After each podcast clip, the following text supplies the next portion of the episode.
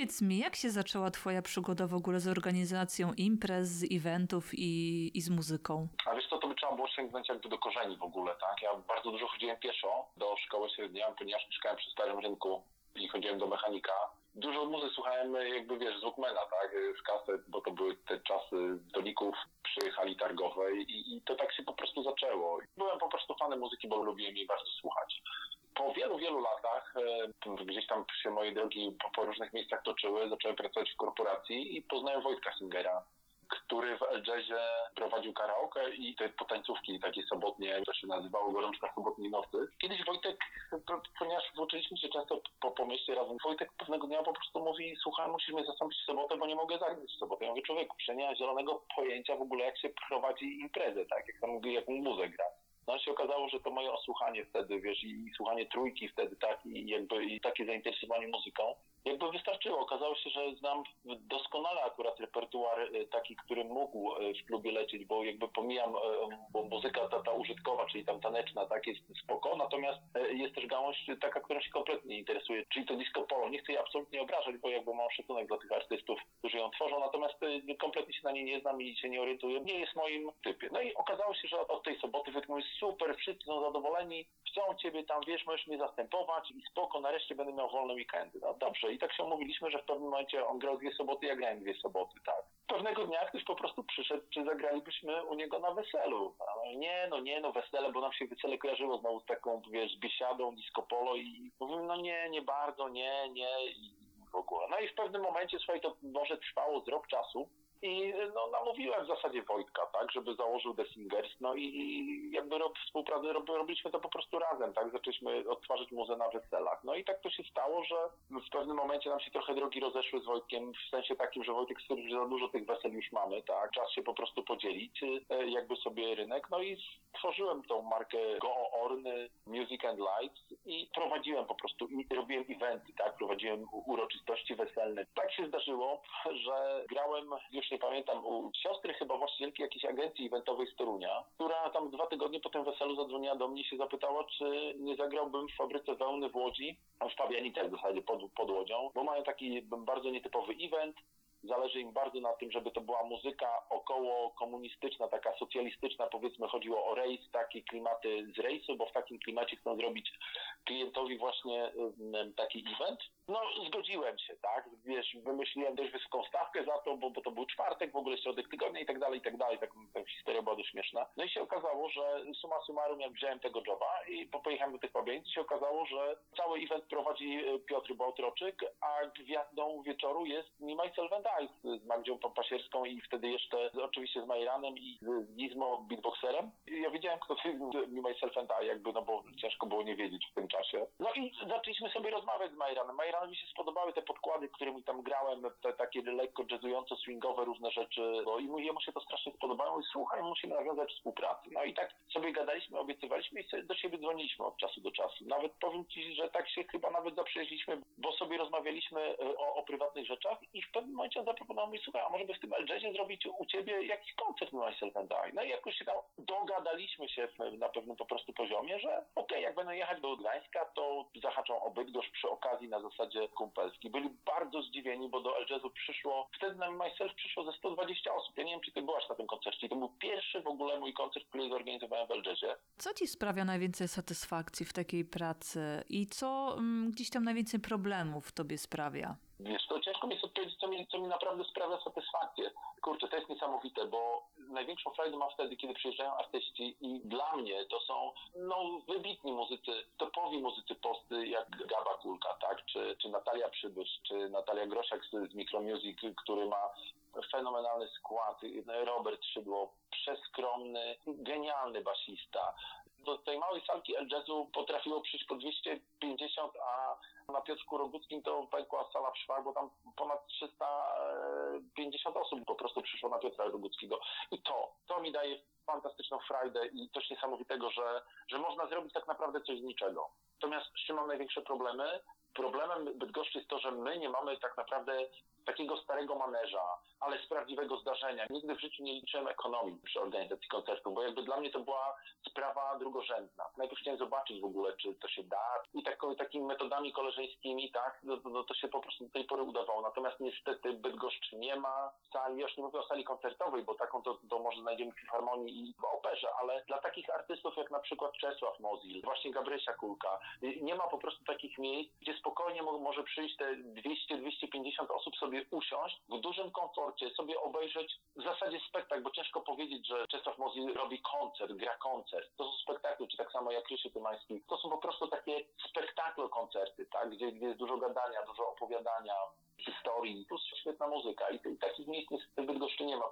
Mi się wydaje, że tutaj rola tego El-Jazzu, czy klubu podobnego do klubu El-Jazz, byłaby fajna, gdyby można było gdzieś zebrać do, do, do właśnie do tych 200-250 osób, takich fanów, y, którzy naprawdę znają y, tego artystę, a chcieliby posłuchać, co on jeszcze robi trochę tak do szuflady. Kultura ma to do siebie, że bardzo nie, nie w parze, nie, nie po drodze jest z ekonomią, tak? Że tutaj trzeba naprawdę mieć jakiś myk, patent po prostu na to, żeby gdzieś pogodzić e, ekonomię z, z, kulturą, e, ze sztuką, tak? Bo widzisz, nie trudno sprzedać Dawida Podsiadłe, tak? Czy, czy męskie granie, które wyprzedaje dwa razy stadiony pod rząd, czy tak Hemingway, tak? Jakby to, to, to nie jest sztuka przyjść do kogoś i dobra, mam Dawida Podsiadłe i sprzedajemy koncert i jest sold out, tak? To, to, to naprawdę nie jest sztuka.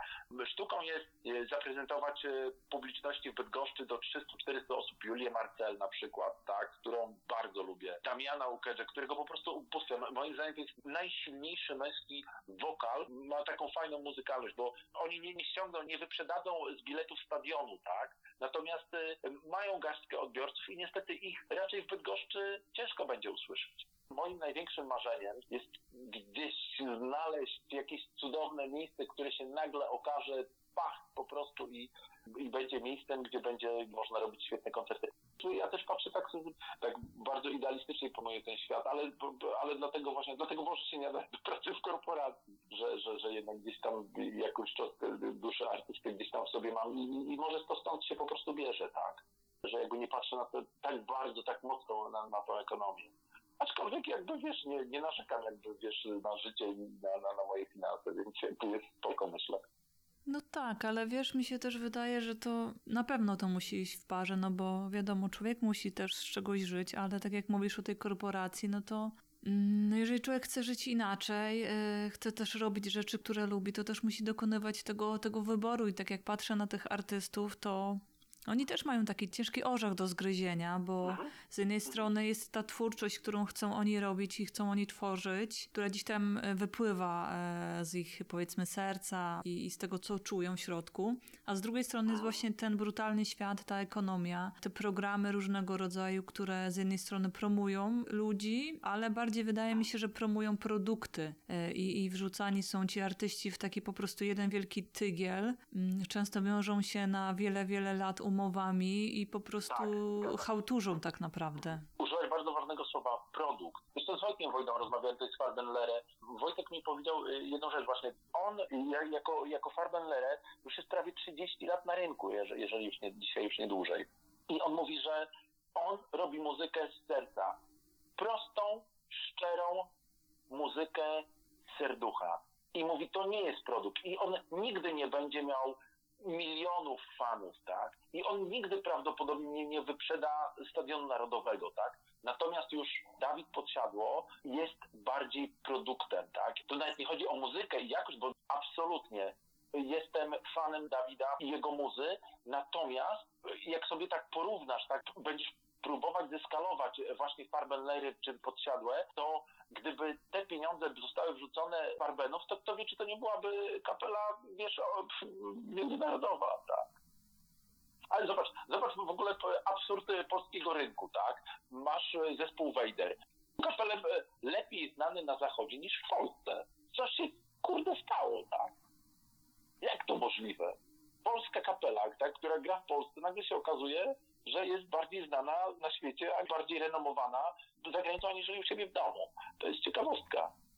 Wiesz, niedawno rozmawiałam z Piotrem Bogutynem. On jest między innymi gitarzystą w Nowej Budce Suflera i u, Renaty Mhm. Przemyk. I on właśnie mówił, że miał taki epizod, że był przez jakiś czas w Andaluzji i tam był bardzo zdziwiony i, i bardzo mu się to podobało, że grano tam muzykę andaluzyjską. Nawet nie hiszpańską, tylko właśnie z tego danego regionu. I mówi, że życzyłby sobie, żeby w Polsce też taką muzykę grano, bo no zobacz, w tych polskich radiach to tej muzyki polskiej, co prawda jest już coraz więcej, było mniej, ale jest bardzo dużo zagranicznej, która tak naprawdę poza rozrywką taką tanią nic nie wnosi. Na to z kolei Duda zwróciła uwagę, że kiedy była rozmowa na temat muzyki i radia, tak, no chodziło o tą piosenkę Kazika, tam twój ból jest większy niż mój, twój i ona powiedziała, że no nareszcie ktoś się tym zainteresował. Miejsce na liście przebojów można sobie kupić. Można kupić sobie powerplaya, czyli coś takiego, co będzie grane trzy razy, pięć razy dziennie. Jeżeli się powtarza tę samą piosenkę, to w końcu ona się staje po prostu hitem. Jeżeli tak na każdym rogu będziesz słyszała daną piosenkę, no to ona się staje po prostu przebojem, tak? To jest kwestia promocji. M- Mniejsze niszowe radia, tak jak było Radio Roxy, czy, czy teraz jest Antyradio, tak? Oni starają się grać przynajmniej, tak? Czy doktora Misio, czy mojego bardzo serdecznego kumpla Olafa Deriglasofa. Zobacz, jak to jest tak, tak napędzane sztucznie jakimiś Facebookami, social mediami, tak? Gdzieś tam, "Ej, a zagłosujcie, a zróbcie to, a zróbcie tamto, tak? I potem radio ma faktycznie problem. Pamiętam z dawnych moich czasów, taki zespół bydgoski The Wonderful Years, tam bracia Degoscy grali, Janek Kaczmarczyk śpiewał, Krzysiu Graczyk e, na perkusji grał, Dorniak szarpał cztery struny i kiedyś pamiętam, no wypromowaliśmy, bo ja również, głosowanie m, w Radiu Pomorza i Kujaw to wtedy było, że ich piosenka była przed YouTube i przed Stingiem w ogóle, no wyobraź sobie, ale może tak to powinno działać właśnie. No właśnie, wspominałeś o tym, że grana jest polska muzyka w radiu w dużej ilości i tak mi przyszło na myśl, że my jesteśmy tacy, wiesz, schowani, tacy jakby się wstydzimy tego, co robimy. Nie mamy takiej mentalności, żeby się chwalić swoimi sukcesami, żeby, żeby samemu siebie A wiesz co, docenić. Teraz, przepraszam, że ci wejdę w słowo, bo zapomnę. Nie chcę zabrzmieć jak sta, stary dziad, ale mnie w mechaniku e, w, w szkole uczono, jakby jaka jest różnica pomiędzy fachowcem z Polski, a fachowcem z Zachodu. Tam było tak, że fachowiec z Zachodu, nieważne jaki by, czy byłby dobry, czy nie, a on sobie powiedział, ja biorę tą robotę, jestem najlepszy, znam się na tym, super.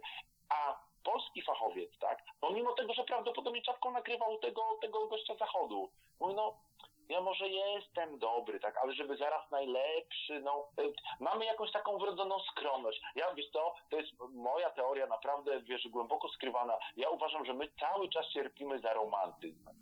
Tak, ten mesjanizm narodów, e, jakby rozumiesz, za tego Słowackiego i Mickiewicza, za tego Wertera, który tam e, biegnie z góry i, krzyczy, tak, że on jest Mesjaszem narodów, tak, że on będzie cierpiał teraz, tak. Nie wiem, może, może gdzieś daleko z tym idę, ale patrząc jakby na, na rys nasz, nasz, nasz historyczny, no to właśnie ta, byliśmy zawsze gdzieś tam malutcy i pró próbowaliśmy podskakiwać, tak, i, i wiesz, Gołota, Wałęsa i papież, tak, i to były, wiesz, trzy nasze takie dumy, dumy narodowe, może w odwrotnej kolejności dla niektórych, e, jakby rozumiesz, i, bo to nie, to nie jest kwestia skromności, bo czym innym jest skromność, a czym innym jest, a może ja się wcale do tego nie nadaję, a może, a może ktoś zrobi to lepiej, tak, jakby no, ale to, to wydaje mi się, że to jest nasza cecha narodowa.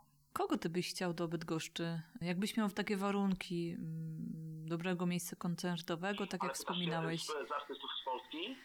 E, tak, tak, z Polski. E, Wiesz co, to ja ci powiem, że, że moje marzenia w większości się spełniły. Natomiast moim marzeniem jest jakby poznać, zrobić koncert Anny Marii Opek.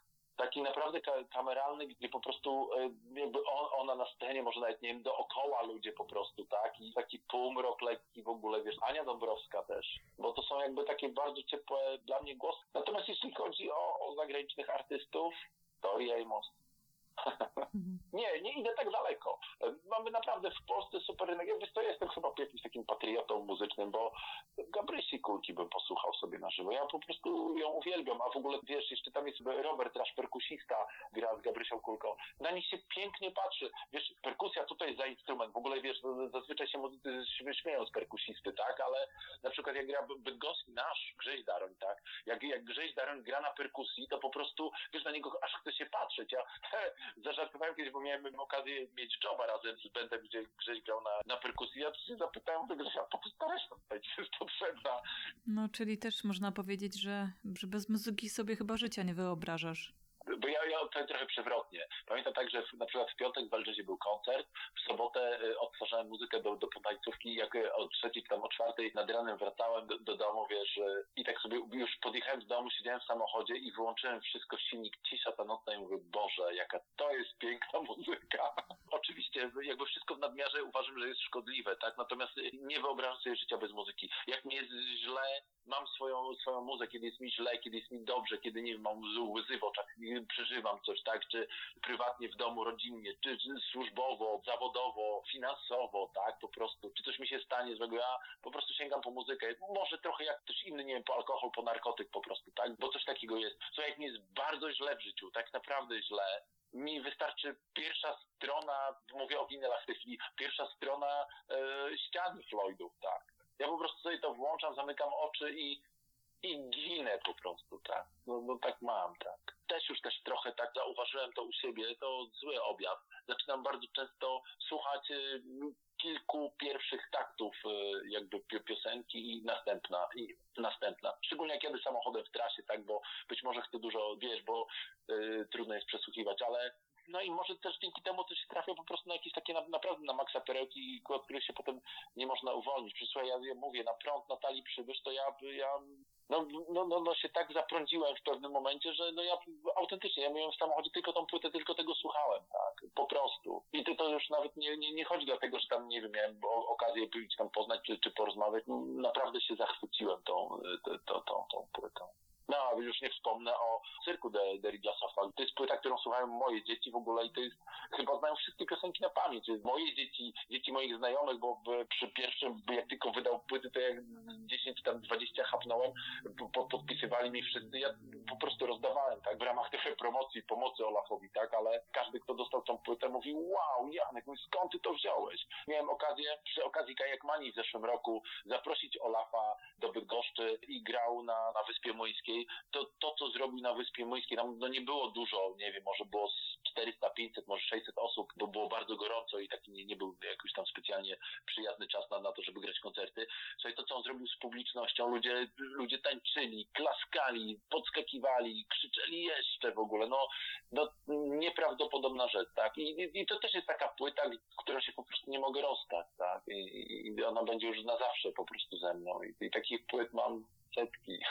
To też była do mnie prośba z tego czasu, jakby właśnie, żebym ja spróbował wartościować artystów, że ten jest jednogwiazdkowy, ten jest trzygwiazdkowy, a ten pięciogwiazdkowy, tak? I jakby nie da się tak, po prostu się tak nie da. Szczególnie jeżeli, e, jakby wiesz, miałaś e, styczność z tymi ludźmi i znasz ich, nie są to twoi koledzy, przyjaciele, tak? Nie, nie dzwonisz do nich, jakby wiesz tam często i tam sobie rozmawiacie, ale, ale ciężko jest naprawdę ocenić sztukę, ocenić artystę. To albo tobie pasuje, albo nie pasuje, tak. E, to jest bardzo, bardzo subiektywne, tak? Dlatego ja się nie zgodziłem na, w żaden sposób na wartościowanie artystów, ani, ani pod względem, czy kogoś lubię, czy kogoś nie lubię. Czesław Mozil e, ze swoją spowiedzią emigranta, e, pierwszą i drugą, druga bardzo mocno, bardzo duży wpływ na mnie wywarła, bo zacząłem rozumieć, bardzo lubię podróżować po, po Europie, głównie w większości krajów Europy byłem i miałem okazję zobaczyć, tak? I, i fajnie się czuć tak trochę, na, na chwilę i zobaczyć, jak ludzie gdzie indziej żyją, tak? A Czesław mówi o tym, że miał y, jakby po wyprowadzce z, z Polski do Danii i, i, szczególnie po powrocie, tak, no to strasznie się okazało, jakim my jesteśmy krajem zaściankowym, jak w ogóle po prostu, wiesz, no nie potrafimy sobie poradzić z pewnymi rzeczami, tak. I to, to właśnie ta spowiedź emigranta i wiesz, ta książka, którą, którą Czesław e, napisał, to też mnie bardzo mocno tak jakby światopoglądowo ukształtowała ponownie. Ja tak sobie pomyślałem, że, że moje dzieci mają pecha, że zamiast słuchać smerfnych hitów i tam innych takich rzeczy, to słuchają takich dziwnych w ogóle rzeczy, niezrozumiałych dla niektórych. No ale to jest też fajne, bo, bo jakby zarażasz in, ich tą swoją pasją i pokazujesz, że, że to jest fajne tak naprawdę. Tak, staram się dzieciom pokazać, że czytanie książek jest fajne, że, że muza jest fajna, że, że, że można posłuchać winyli, że, że moje dzieci wiedzą, że jaka jest różnica pomiędzy winylem a płytą CD, tak? Jakby chcą super jakości i, i, i nie wiem, i filmów w tam 4K czy, czy, czy HD, wiesz, 7.1 dźwięków i tak dalej do, U mnie, u mnie są dwa głośniki stoją, lewy, lewy prawy i, koniec, taki jest czarna płyta, trzeszczy i chciałbym zarazić moje dzieci pasją do muzyki, a to jest jeszcze trochę za wcześnie. Ja też nie chcę jakby w nich, wiesz, wpychać, tak, że to, to, to, to musi słuchać, bo to jest dobre, bo tata powiedział, że to jest dobre, tak, nie, oni mają sami to e, jakby ocenić, tak, I dzisiaj trap bardzo modny, tak, jest, jest BDS, jest Taco Hemingway, tak, jest Puffbeat. No dobrze, to ja dziękuję Ci bardzo za wywiad i chyba, no życzę Ci znalezienia takiego miejsca trochę większego od, od El Jazzu. Takiego miejsca, gdzie te 200-300 ludzi by po prostu weszło. Moim celem, jakby takim nadrzędnym było pokazanie, wiesz, moje, moje, bo to nie były moje, bez przesady, ja tam tylko dołożyłem jakby parę kropel potu do tego wszystkiego, tak, ale pomysł był na wyciągnięcie ręki, tak, czyli że no, no tego artystę można było de facto dotknąć. Jak, jak Czesław przyjeżdżał, a był dwa razy w Elzezie, to po dwie godziny siedział i podpisywał płyty. Piotrek Rogucki tak samo siedział i dwie godziny skrobał, czy tam po ponad dwie godziny. Czesław z nami potem siedział przed Elzezem, chyba do, do drugiej nad ranem sobie siedzieliśmy, rozmawialiśmy, bo tak było sympatycznie. E, Arek Jakubik, czy z doktorem Misio, czy z szatanem na kabatach, czy z 40 przebojami z Olafem Legnisefem, to jest to samo. Oni przyjechali tutaj, oni się bardzo fajnie tutaj czuli, bo te 200-300 osób, tak, to ma tą zaletę, że nie przychodzą przypadkowi ludzie. Na Piotrka Roguckiego już niestety miałem to nieszczęście, że przyszło bardzo dużo przypadkowych ludzi. Stąd też Olaf napisał piosenkę Gada Baba do Dziada, bo przyszli na koncert, lecz to tylko fasada, bo tak naprawdę przyszli, żeby sobie pogadać, tak? I przeszkadzają innym w odbiorze, więc może, może właśnie takie kameralne mają większy sens. No ale to wtedy trudniej o, ekonomię, tak? No bo bardzo proste liczenie. 40 biletów po 100 zł to jest 4000 zł, więc jakby i koniec.